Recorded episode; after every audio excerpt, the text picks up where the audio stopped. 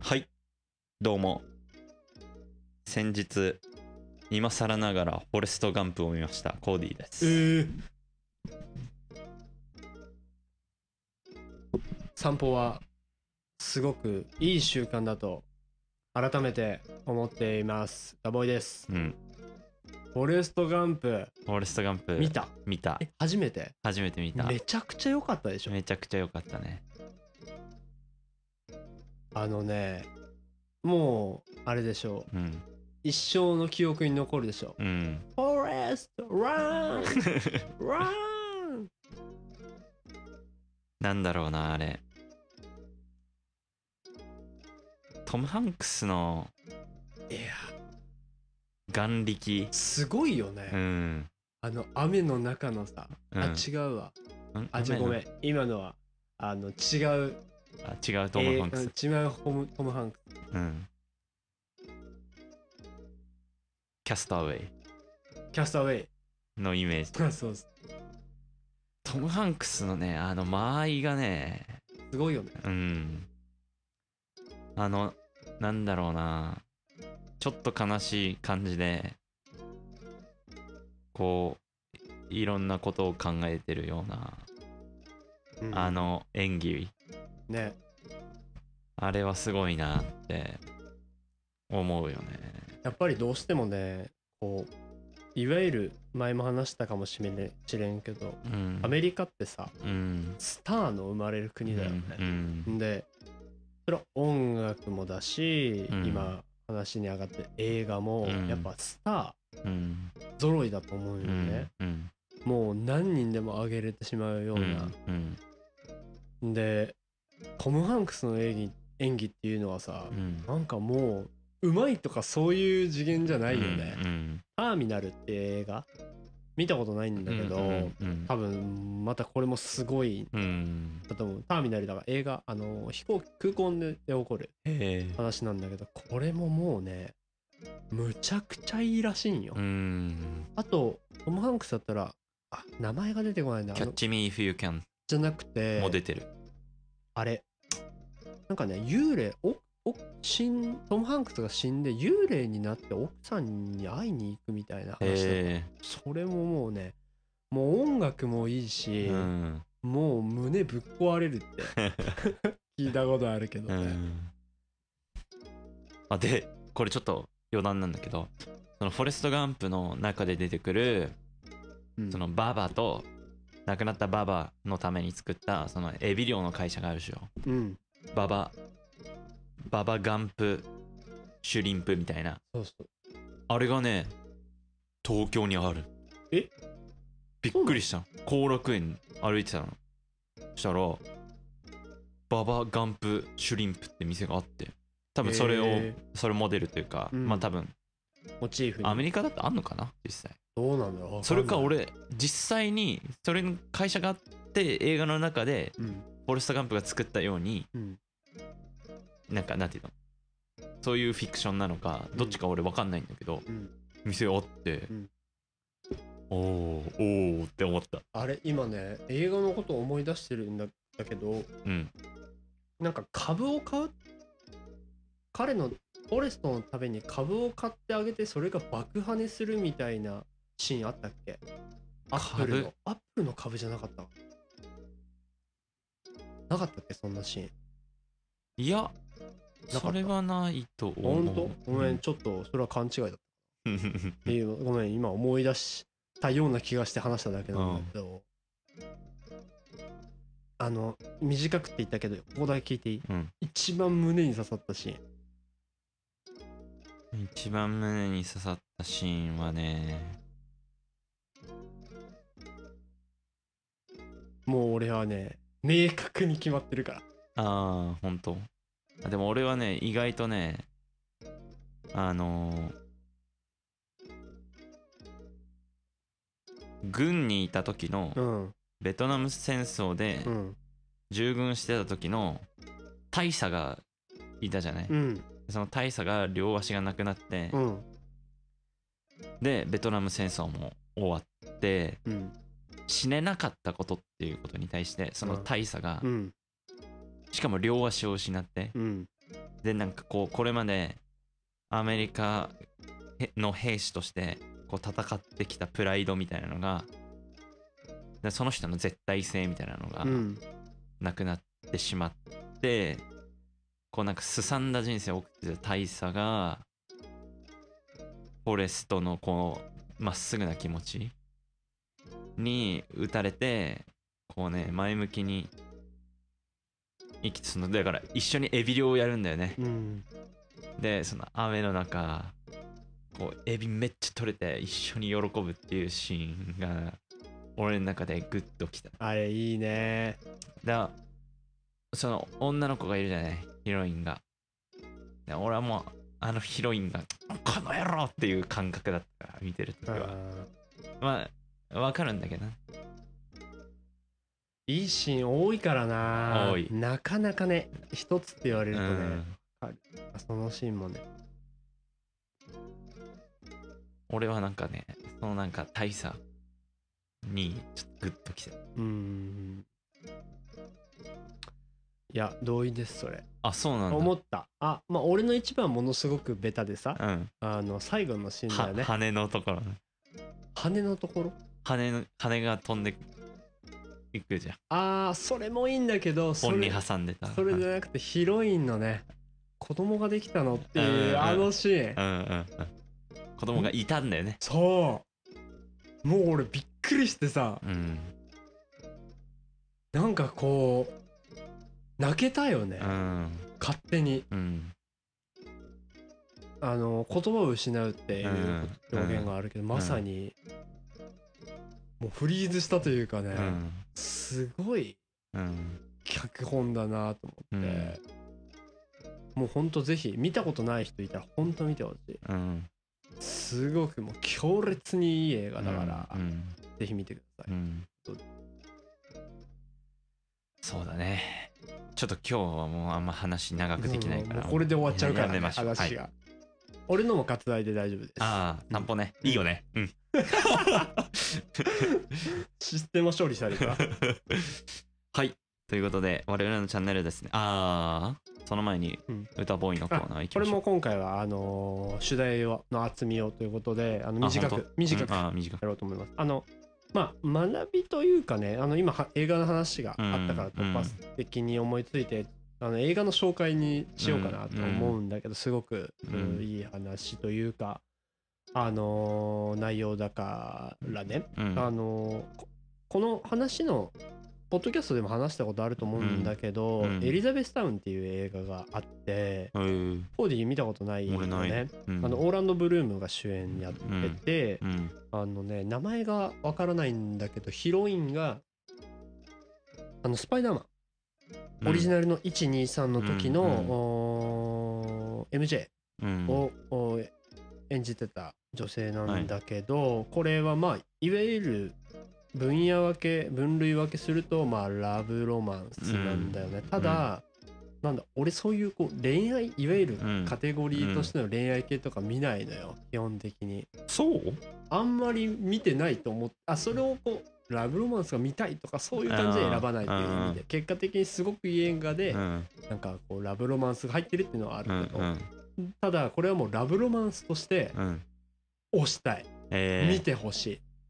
エリザベスタウン。エリザベスタウン。あのねその有名なね今言った俳優さんが出てるんだけど、あんまり知られてないうん。みたいなんよね。うん。で中身としてはその主人簡単に言うと、うん。オーランド・ブルームが演じるうん。主人公が、うん。あのスニーカーの会社で働いてて、うん。うん。自分が生んだスニーカーがものすごいなんだろう評価されてね、うん。めちゃくちゃ売れるとうん。いうことになったんだけどうん。あの不良品っていうこまあ欠品っていうかなんか問題があって、うん。それであの大損失を会社にうん。及ぼすと。うん。であの会社はクビになるよね。うん。んで彼女にも見放され、うん。って言ってる時に、うん。家族自殺しようと思うんよ。うん。って思ってなんか自殺のね自殺するためのマシンを自分で作るんよ。うん。で自殺自分が作作ったスニーカーをね、うんその自分が作ったランニングマシーンの、うんを勝手に自動で動くようにして、そこの先っちょになんかすごい鋭い包丁をつけてこれをウィーンって動かしてねここに頭を乗せればもう終わりだみたいな時に、スニーカー自分が作ったスニーカーをぶら下げてよし死のうと思った時に一本の電話が鳴るんよ。うん。家族妹からの電話で、うん。お父さんが死んだっていうえー電話なんよね。うん。でそこであの帰ってきてお願い、うん。葬式をやるんだってなって、まあ自殺をやめてうん。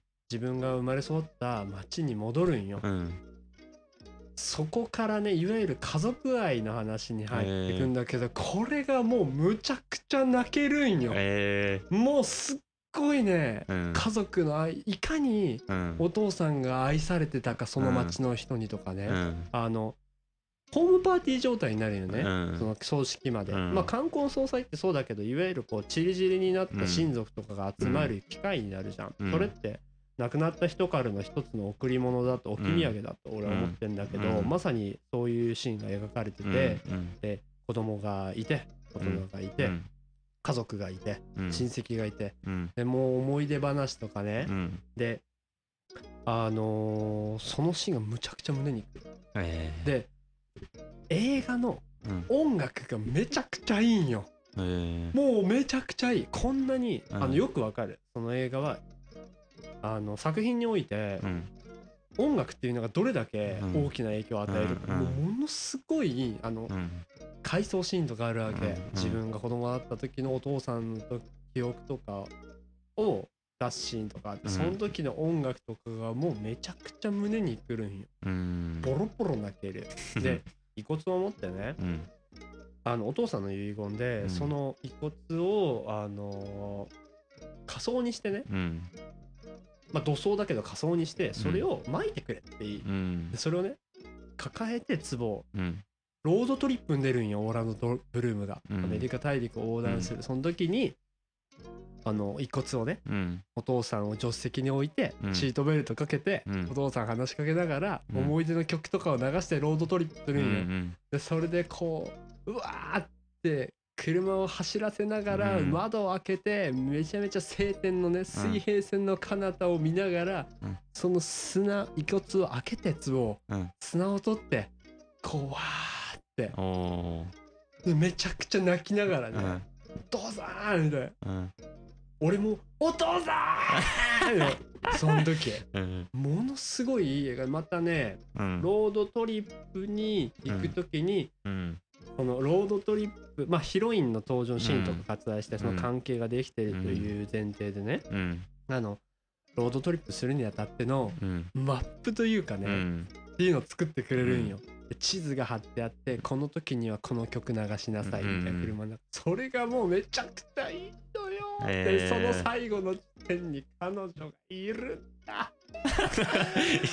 あー。もうなんのこっちゃよすっごい映画で、うん。あのねすごい爽やかうん。すごい胸が熱くなる、うん。いい映画だからぜひ見てください。エリザベスタウン。はい。よろしくお願いします。みたいな。あでも歌ボーイのこの解説が本作を超えない可能性があるな 俺ねたまに言われる。もう見見た気分だって。見なくていいかもって。でも見てみた本当うにん。いい映画息子と親父の家族が、うん。あダメダメ。行きましょう。ということで。はい、我々のチャンネルですね、人や物にスポットライトを当ててリスナーと共に新たな出会いを作り、感動を生むというテーマでやっております。Yes えー、Discord というチャットアプリを通じてオンライン上のコミュニティも運営しております。よろしくお願いします参加してみたい方はぜひご連絡ください。ぜひぜひはい、ということで、まあ、本日は何を話そうかというところなんですけれども、なんか以前もね、ちょいちょい言っていたものの、本当に本当にチャンネルを一新しようかと考えております。うん理由は、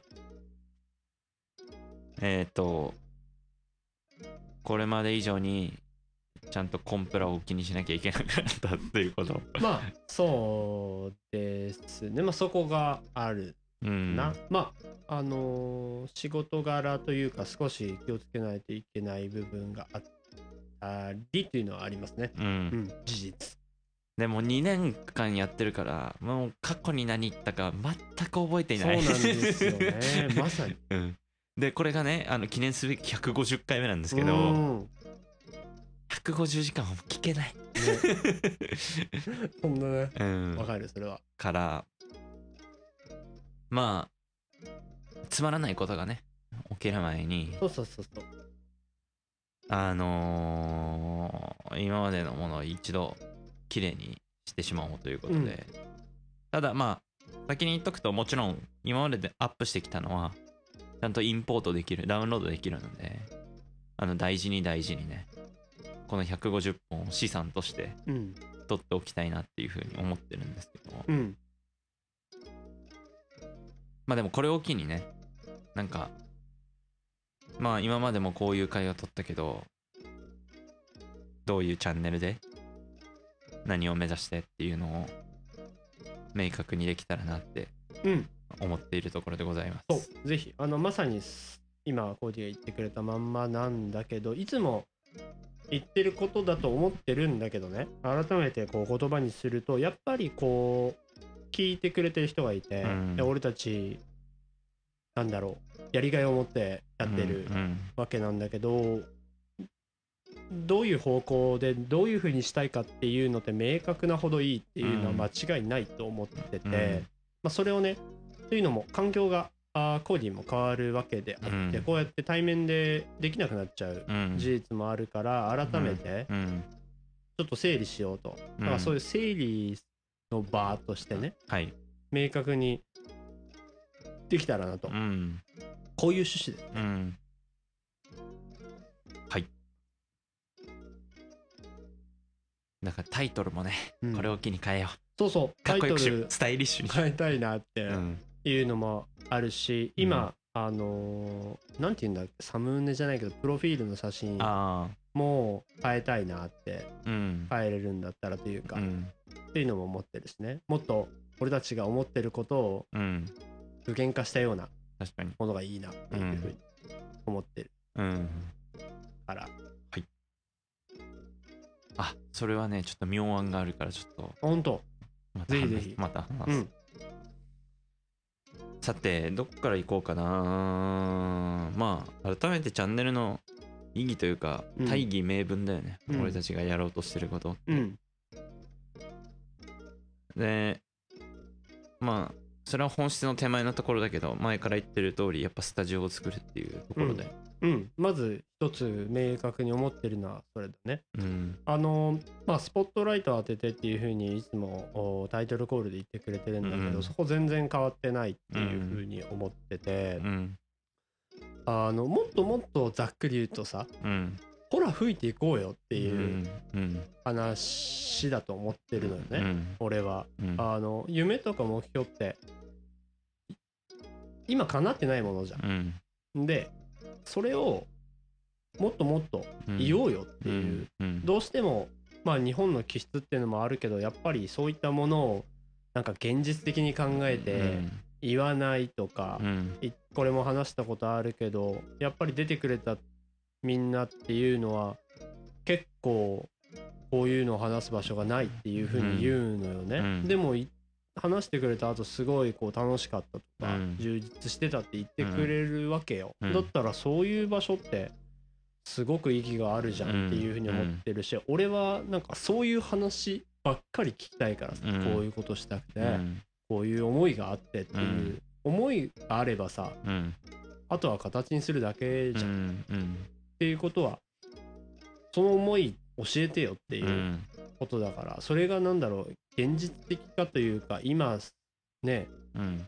実際に蓋然性とかじゃないわけよ、うん。求めてるな、うん。本当はどう思ってんのかっていう、うん。こう、うん。心のさうん。魂のこもったうん。言葉をちょうだいよってうんいううん。ことだからさ、うん。なんかそれをもうバンバンバンバン飛び交ううん。スタジオ。うん言葉を変えたらやっぱりゆそれいろんな人が集まる中でね、うん。そういう心ある人たちがうん。それをみんなで作り上げていくうん。スタジオにしたいという。うん。ゆえに前話した夢が現実になる箱ってういうん。のが一番美しいかなってうん。いうふうに思ってる。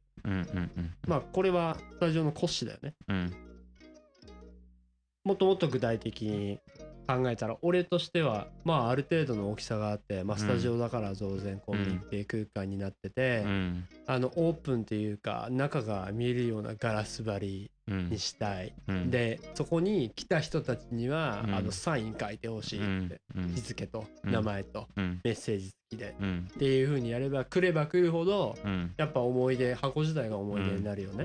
うん。で来た時にあの次の違うゲストが来た時にあこの人こういう人でこういう話してくれてこういうことを目指してこういうことのためを夢を抱いてるんだと。うん。で目の前にいる人と話した中でああじゃあこの人つなげれるじゃんとか、っうん。ていうことができるんじゃないかなっていうふうにうん。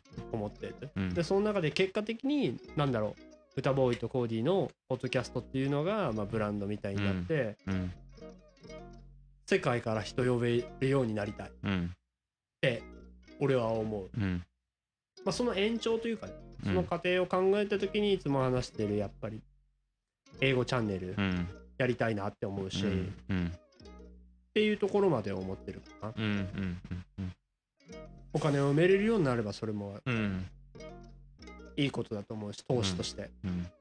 そうなるともっともっと社会的意義が大きくなってくるっていうふうにうん。自信を持ってあの社会的意義が発生してもうん自信を持って俺はそれを話せるうん。から。っていうことですね。だからそうね。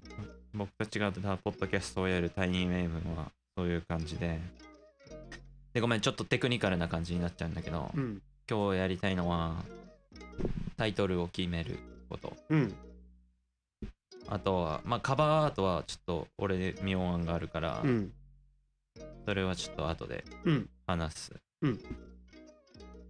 で、まあ、やり方は変わんないよね。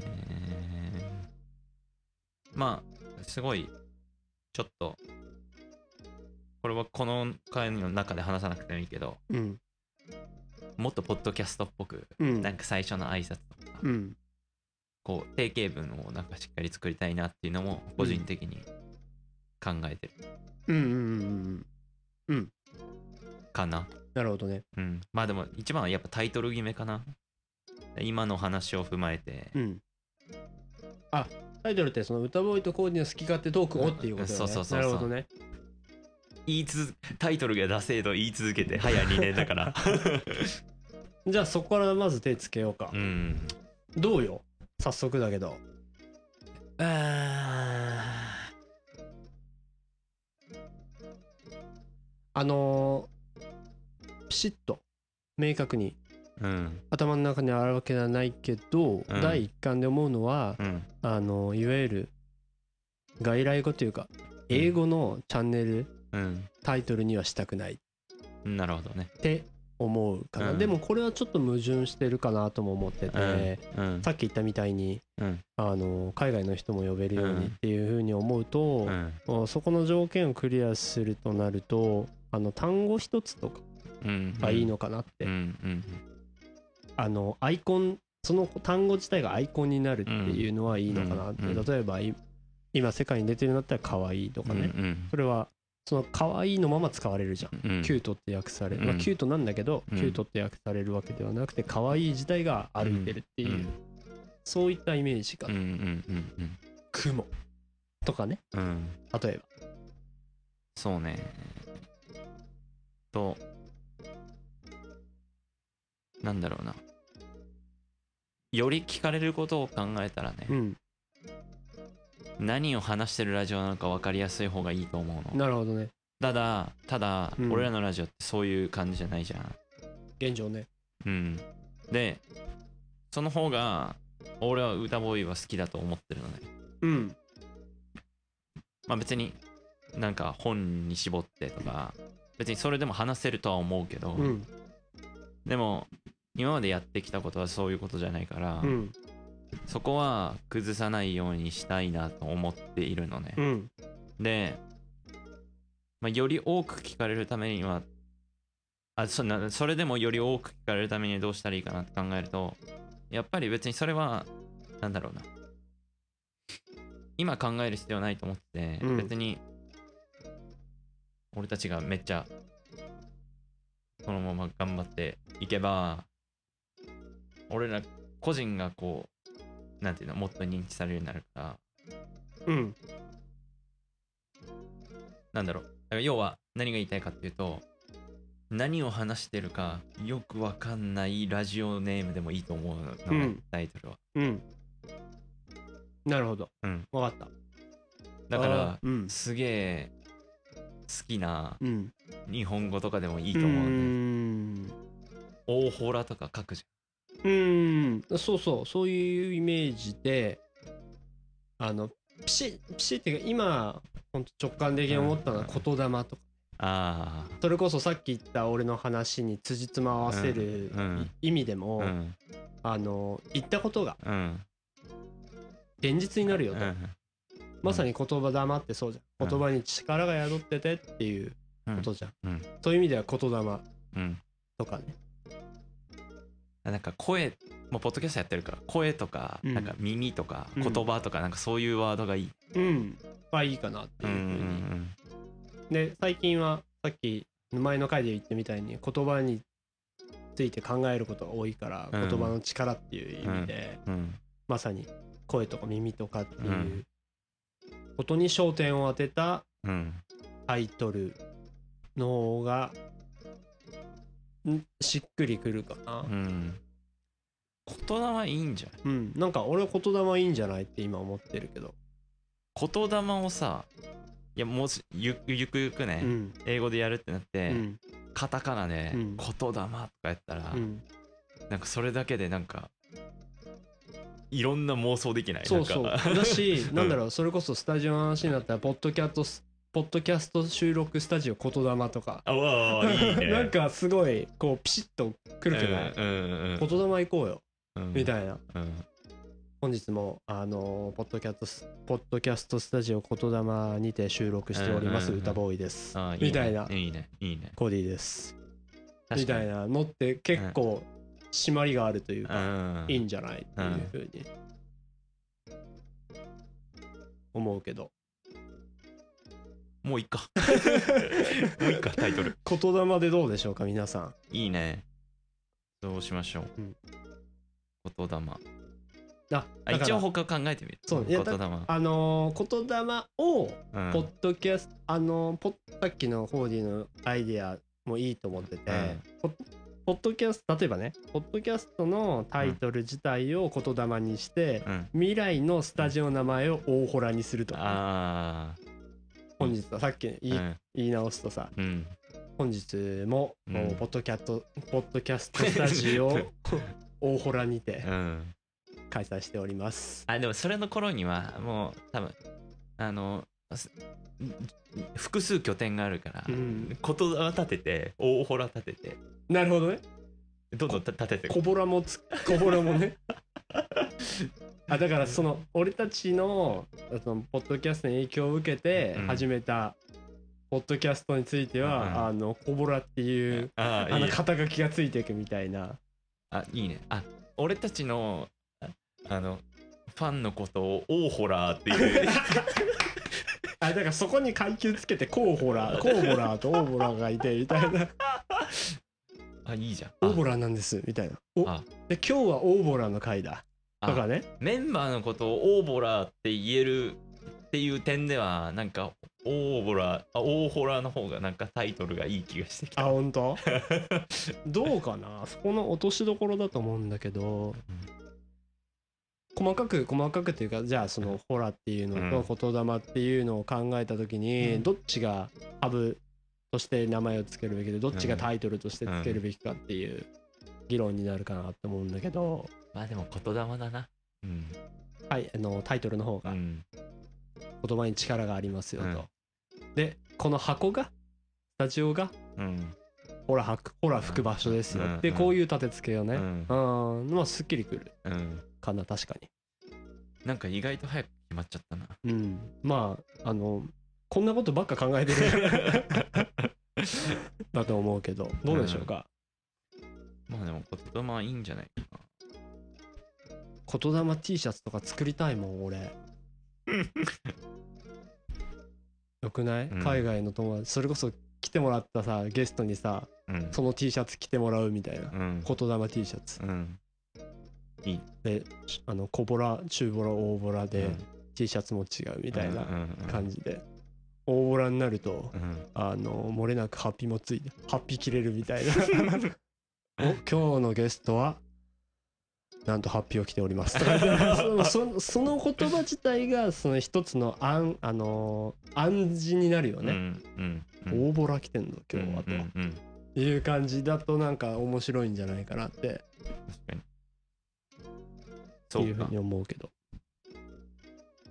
なんかすっきりしてるからいいや言霊にしましょう。うん。じゃあ決まりました。決まりました。ポッドキャストの新チャンネル名は？言霊で。言霊です。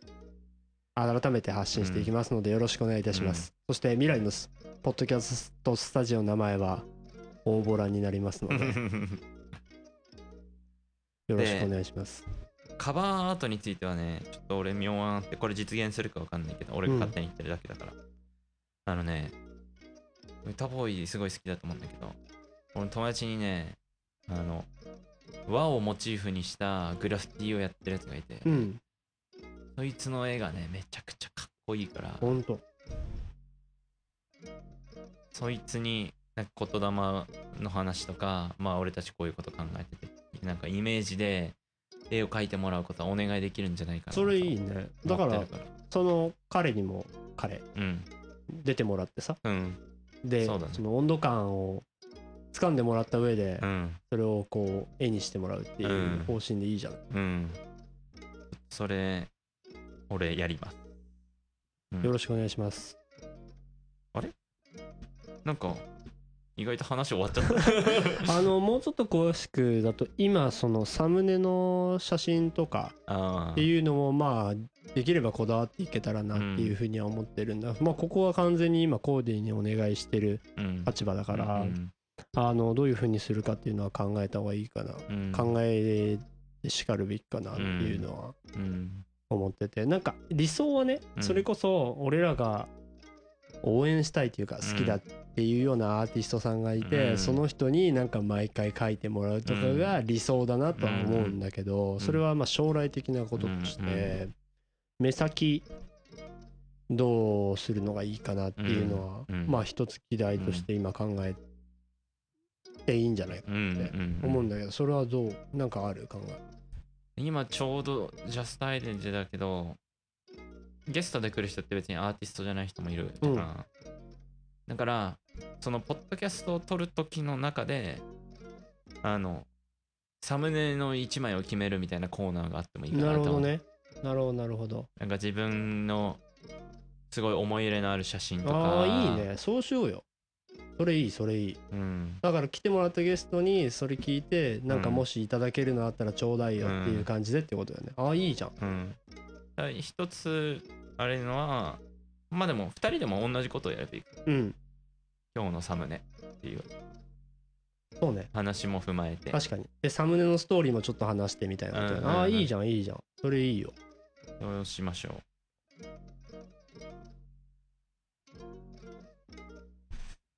他は何かあるかな？うーんまあさっきちょっとコーディの話になったその中身的な話話す内容っうん。ていうところについてもう一回話すのはどうかなというふうに思ってて、まあ俺の考え的にはもう言わずもがなやっぱりこうぬ何もかんもつながってるっていうのを俺は思うから、うん結果的になんだ全然違う畑のこととかがつながるっていうことがこう対面で話してるうんことのかなり大きな価値だっていうふうには思うからね。なんかそういう意味ではうーんやっぱり限定をする必要性っていうのは必ずしもないのかな、なんかこの言霊っていうチャンネルがこういうことをピンポイントにうん。話すチャンネルですというふうに言わなくてもいいんじゃないかなっていうふうには思ってるんだけどうんねう。ん。コーディはそこどう思うかっていう。うーんそう前までもうちょいピンポイントに話した方がうん。いいんじゃないかなって思ったりもしたんだけど、うん。まあでもそれも結局どういう目的次第でうん。っていうところで変わるからうん。と思っててうん。でさっきも言ったけど俺たちのチャンネルはなんかこう自由に発想を飛ばすのがいいところだと思ってるうん。だしまあ別にそもそも別にめっちゃ聞かれることを望んでるわけでもないじゃんうん。なんか不特定多数に。だから、なんか今のままでいいんじゃないかなってなるほどね。思ってんだけど、うん。でも、なんかもうちょいコーナーみたいなのはしっかりしてもいいかもなっていうのは思っうんてるその一本の収録の中でってことだよねそうそうそう。さっきあった、その、サムネコーナーうんあり、うんまるまるありってことよ、なるほどね。こうなるとなんかある？他にコーナーとして。うーん。なんだろう。なんか2回目3回目出てもらうこととか考えるとまた話変わってくるんだけどなんだろうな。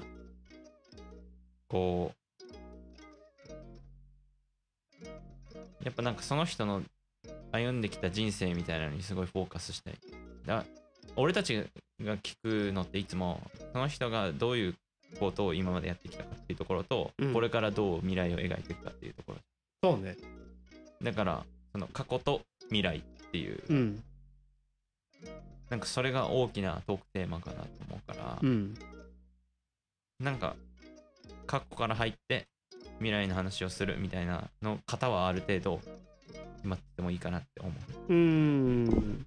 そうね。ゲストについてはっていうことよね。あそうそうそうだねそうね。2人で撮る時もあるからなそれが難しい、うーん。それかもうマジで毎週毎週ゲストを呼べるように超頑張るかっていうそうね。それはじ結構実現難しいねあのうーんやっぱり結果的にお金が埋めるようになるっていうのは、うん。社会的意義というかね、うん。考えた時にはまあ一つ目指していいのかなっていうふうには思っうん。てて、というのも、あのこのね機材投資してもらったこともあるけど、うん。やっぱりより応援されてより価値があるって思ってもらえれば、うん。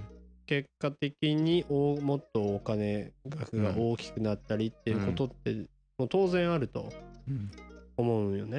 うん。で本当にみんなが言ったことを形にできるんだったら、うん。そういった形だってうん。できないわけないだろうっうん。ていうふうに俺は思ううん。から、うん。まあそういうことを見越した上でのなんだろうねこう人がいろんな人が来てもらった時に話してもらううん。そういう観点でうん。何を話してもらうかっていうのは、うんまあ一つのこう考えるポイントかなと思ってて、うんじゃあ価値のあるみんなが価値がある思うと思う話ってうん。一体何だろうっていううん。ところに今俺は着地してるんだけど、うん。そこどうなんだろうなって。今の状態ってうん。こうどちらかというとね、うん。出てくれてる人たちに対する価値っていうのが大きいのかな、うん。まあその話してほしいこと話したいことを思いっきり話してもらうっていう意味で、うん。まあ価値があって、うん。じゃあ聞いてもらっている聞いてくれてる人たちとしての価値としてはどうなのかなっていう、そこの厚みがもっと出るっていうのが大丈夫あの、うん。より良いのかなって、うん。でき順序はあのー順不動でね。うん聞いてずっと聞いてもらってた人うん。が満を持して出てもらうっていうパターンと、ん。最初に出てもらうことでうん。どんこれ長く聞いてもらえる、うん。例えばあの赤さんとかは、うん。あの毎回聞いてるって言ってくれるんよね、うん。だからそれってすごくありがたい話で、うんそうやって離れてても一回出て物理的に距離があっても聞いてくれてる人っているわけであって、なんかそういう人たちがどういう話に価値を見出してるのかなっていうのを今考えているところなんでうん。それはでも考えるというより聞いた方がいいかも。直接だよね、うん。あのーちょっと聞いてみるわ。うん。それこそ。オッケーうんうん。まあうんどうなんだろう。結構ちょっと前に聞いた話だけどみんな何かしながら聞いてくれてるようなんだよね。うんだからまあこういう形でポッドキャストとして出してるわけだから時間と場所を選ばず自分の好きなタイミングで聞けるっていうことがまず事実あってうん。うーんどうなんだろうな。まあ俺がラジオを昔聞いてた時のことを思うと、うん。なんだろうね。ラジオを聞くことあの矛盾というか自分の言葉返すようになるけど、うん。ことになんかこう大きな意義を見出してたわけじゃないような気がしてて、うん。小中学生の頃かな。うん。一人で部屋でなんだろうね。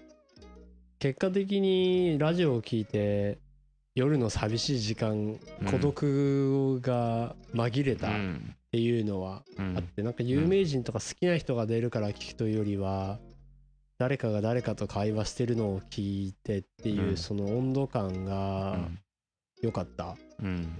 ていうのはあるからそういった意味ではもうラジオやること自体がその意義っていうかねうん。達成してるのかなっていう思うところもあるんだけどね。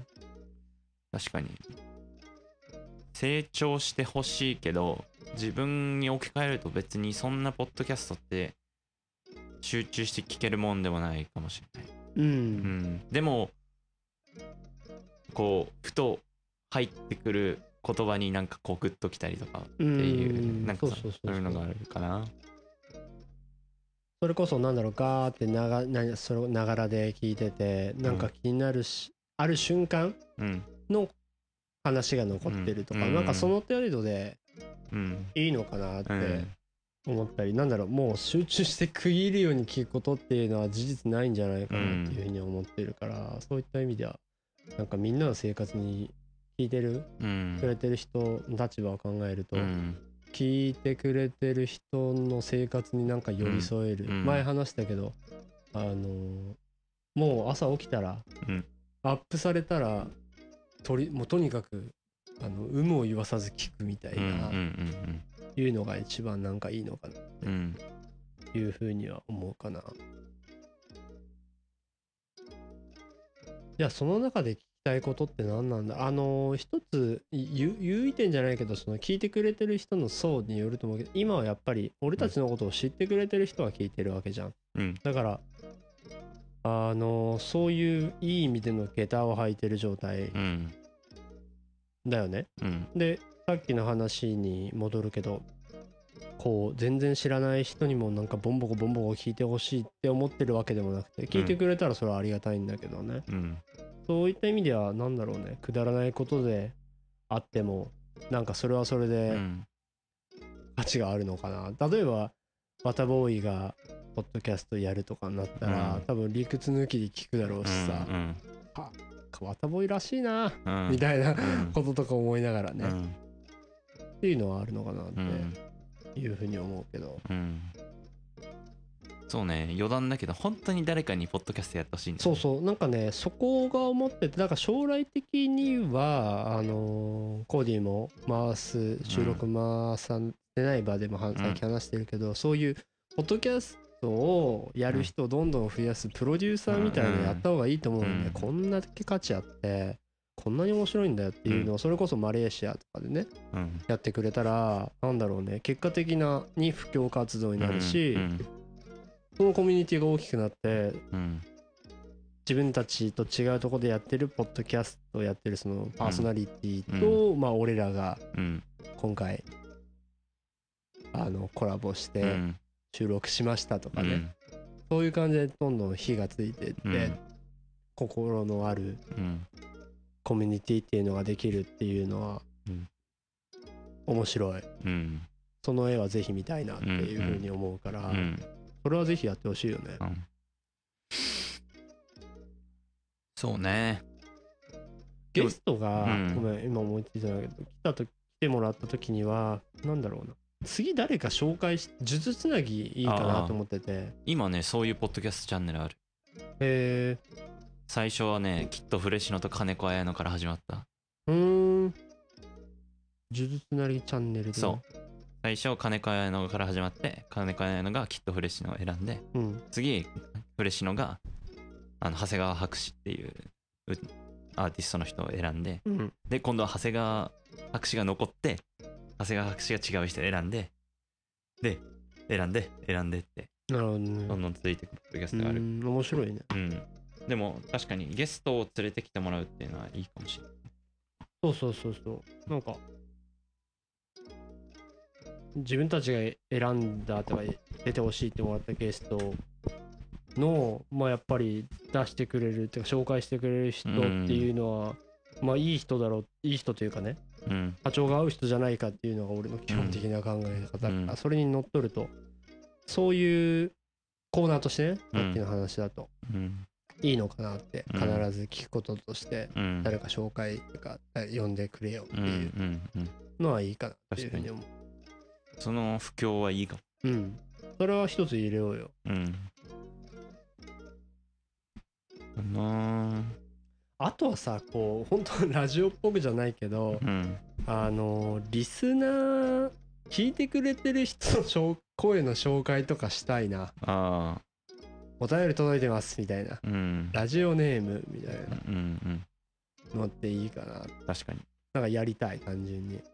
この回についてこう思ったとかうん。っていうのを読み上げて、うん。それに関してなんか話すとか。ああでやりたい。うんそういうのを機能的につけようと思ったらどういうやり方があるんだろうな。Spotify だったらできる。やろうと思えば。あそうなの？この回についてどう思いましたか？みたいなクエスチョンをつけれる。あそうなの？うん。それやろうよ。うん。早速。それを毎回ちゃんとあの定型文の中に入れることだね。うん Spotify に打てるので打ってください。うんあそれってしすぐできるもの？すぐできる。うんできるんだったらもう早速やりたい、うんこの今回話した内容についてこういう箱がいいとかこういう箱があったら嬉しいっていううん。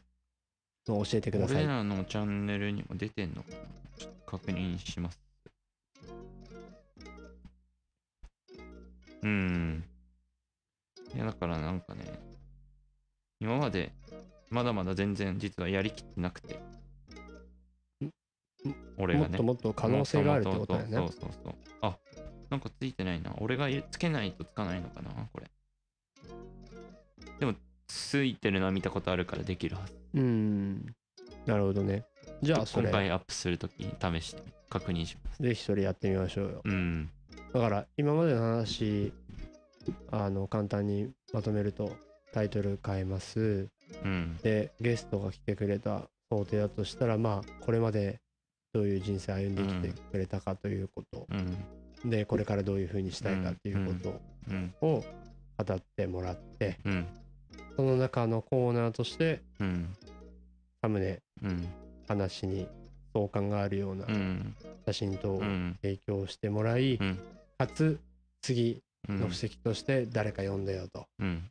そこにその前段階であの まあメッセージこういうお便り届いてますみたいな、うんだからゲストがいる中新しいゲストがいる中で前の回についてこういうコメントしてくれたとみたいなよ読み上げてみたいな、これはそういう意見もあんのうかとかっん。ていうイメージかな。うん。理想的には、あれだよね。月4本上がるじゃない？今、うん。基本的に。うん。だから、2、2エピソードゲスト回で、うん。2エピソード俺らの回みたいにできたらいいよね。うんできればね、うん。そのローテーションというか、うん。それは間違いない。現実的に考えるとさこう、うん。あの7月から行っちゃうじゃんうん。オーディうが、ん。ん、でそこでの生活っていうのが分かんないんだけどなんかオンライン収録とかができるのかどうかとか。そうオンライン収録のやり方は今もう検討してて、うん。あの、歌ボーイに今度シェアします。本当？おごめんコーディ今朗報が来て嫁さんがねヘッドスパ行ってるって言ったじゃん、うん。でヘッドスパをやってくれた担当の人がポッドキャストめちゃくちゃ聞くらしいんよ。ちょっと今日宣伝してくるね ぜひ登録しさせてくださいとえ言ってくれてるからちょっと布教してくるわ。であのー出てもらおう。ー出てもらう。ん。う いいじゃないそれ。うん。うん。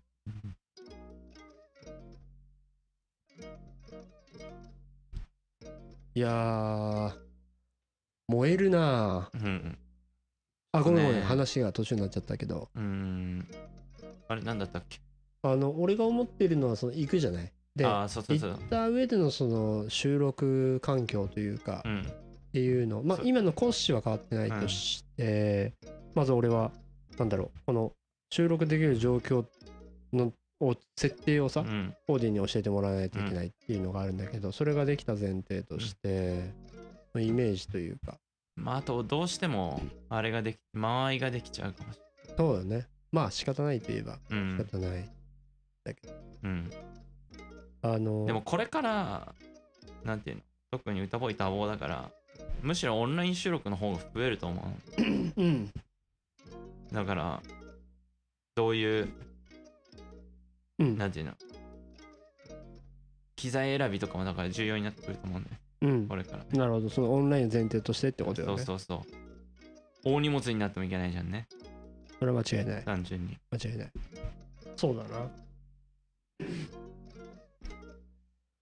オンライン？ンだから結果的にというかえ今分かってるだけでもあのコーディがマレーシア行きましたってなっても、まあ、収録はできますっうん。ていうことよね、うん。だから想定されるイメージってあのコーディがオンラインで、うん。俺は例えばゲスト呼んでて、うん。その人呼んで話しててみたいな、うん。さっき言ったようなコーナーとかの話をしつつ、うん。コーディがオンラインでうん。なんか入ってっうん。ていうイメージよね、うん。なるほどね。うんやっぱりあのベストなのはね、うん。対面での話は間違いないんだけど、まあそれ以上になんだろうこうもう株主の皆さんに約束してる分毎週ねうん。継続することっていうのがつないでいくことが大事だから、うん。オンラインだろうとなんだろうとそこの中で一番いい収録ができるよううにん。っていうことが間違いなくうん。あるから、うん。まあそこを念頭に置いて考えれたらいいなっていうふうに思ってますね。ということでじゃあ改めてタイトルは決まりカバーアートはちょっとお願いしてみますうん。よろしく頼むわ。そしてじゃあこの回をアップしてから1ヶ月後のかな？1ヶ月後ぐらいをめどに一旦全部消しちゃいますうん。でまあいつかね100この世で撮って150回は大事に撮っといてうん。あの掘り出し物としてあ、消すのはその、えっと、厳密になんか何回までのやつっていうことになるそれとももう今日までのやつ全部？あー検討の余地ありだけど直感的にはもう150全部ホームペうん。しちゃってもいいかなうん。あーまあでもそうだなまあちょっとそこは要検討あ。どうにかしてそのディスコードに入ってくれた人だけが見れるページみたいなの作れたらいいなってうーん。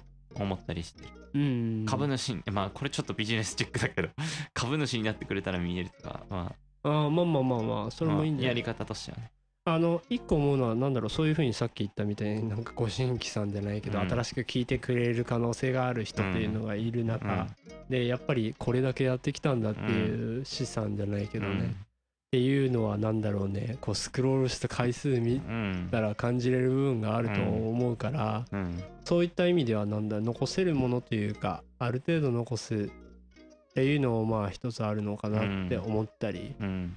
一つね。うんっていう意味っていうかうん。趣旨で今話したんだけど、うん。そこはちょっと検討の余地ありだな。でもそうね。そうだね。まあでもそれはどっちかっていうとなんだろう。歌ボーイマターなところもあると思うからどこの回まで OK なんみたいな。あ俺がそこ探っといた方がいい。うーんまあそれはそうなっちゃうかな。あ分かった。それはじゃあやっとくわうん。あの全然なんだろうそこの手間は必要な手間だと思うから。うん残せる部分ってはある程度例えば100までざっくりよ。うん。100までとか、っうん。ていうのもまあいいのかなって、うん。まあなんか感覚的にはまあマイク収録になったところぐらそそういうからはそうそうそうまさにそうまさにそうそうそうそう。そこが切れ目かなっていうのもそこまでの記憶だと俺もあのそこまで遠くないし、うん。あのーなんだろう。かなり気をつけて話してより一層ねうん。たっていう記憶があるからそこの担保はあるからそれでいいのかなって思ったり。あとなんかもしかしたらポッドキャストの設定でエピソードシーズン1シーズン2みたいな分けれる可能性があうるから、ん。なんかそれのやり方もなんか考えてみようかな。うんなるほどね。いいじゃない、うんうんうん。ちょっとそこはけ通してマイク変えたところが何回かを探っといた方がいいってことね。そうだね。OK わかった。それそれだったらまあ俺でもできる今ねなんか思ったんだけど不意に瞬間的に彗星のごとく現れて忘れちゃったあーあなるよねそういう。うわ。木を逃したな。うん。もう一個こういうのいいんじゃないっていうのを思ったんだけど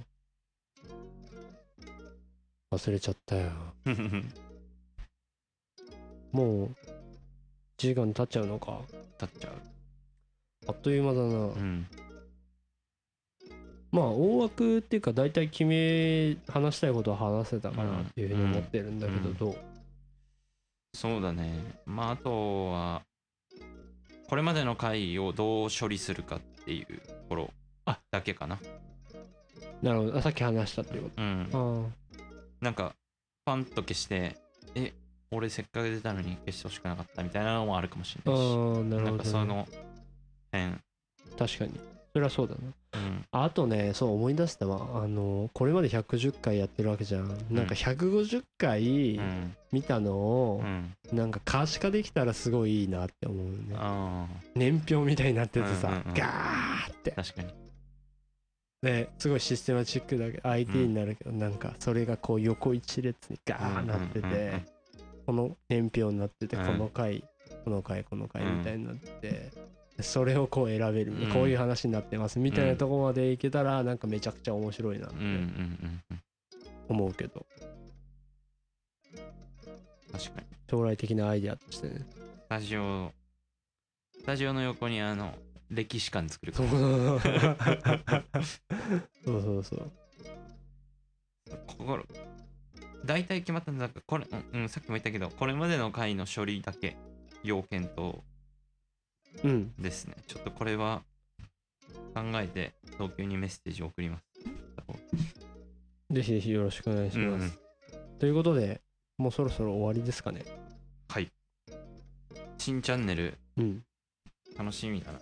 うん。あでもねあれなんよ。これごめんなさい。あの皆さんすごいに伝わらないと思うんですけどそ うメルアドの問題があるからやっぱアカウント変えたいんよ。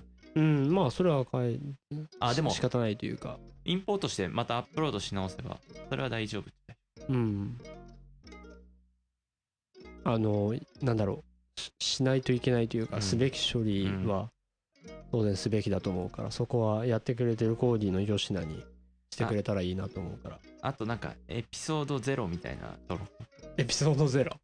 なんかポッドキャストのチャンネル見ると他のチャンネル見るとあってなんかこのチャンネルはなんかこういうことをしてる俺たちがこういうことを目指してやっていくチャンネルですみたいななんかそのポッドキャスト紹介の回がああー。んのまあそれ60分回してもいいけどなるほどね。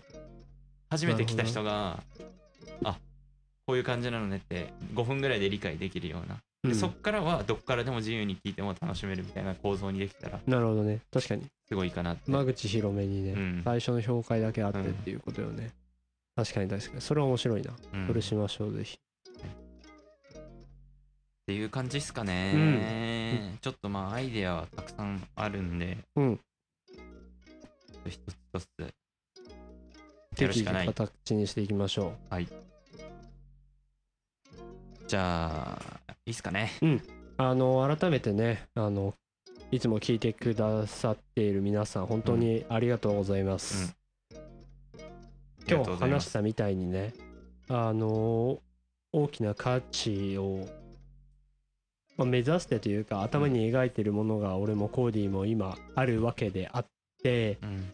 もうこれからも変わらずホラ吹いていきたいなというふうに思ってます。言葉に力を込めてうん。あの楽しい楽しくないじゃなくてね意味あるないじゃなくてうん楽しくしたいうん。意味つけたいとうん。いうのが思ってることだから我々でうん。生んでいこうとうん。誰かが生むんじゃなくてうん。そういったまあ信念でうん。が根底にあるのでうん。皆さんもぜひねはい。一人ではできないのでよろしくお願いいたします。はい。では終わりたいと思います、はい。せーの。バイバーイ